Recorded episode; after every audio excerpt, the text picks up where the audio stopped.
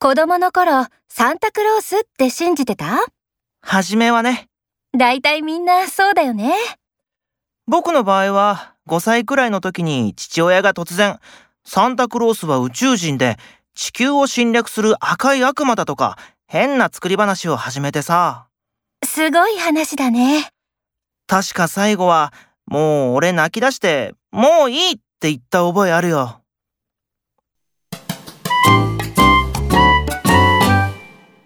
おじいちゃんの家に詐欺の電話がかかってきて、もう少しで引っかかりそうになったんだ。なんか、ほんとらしい作り話でお金を持ってこさせるんだよね。注意しないとね。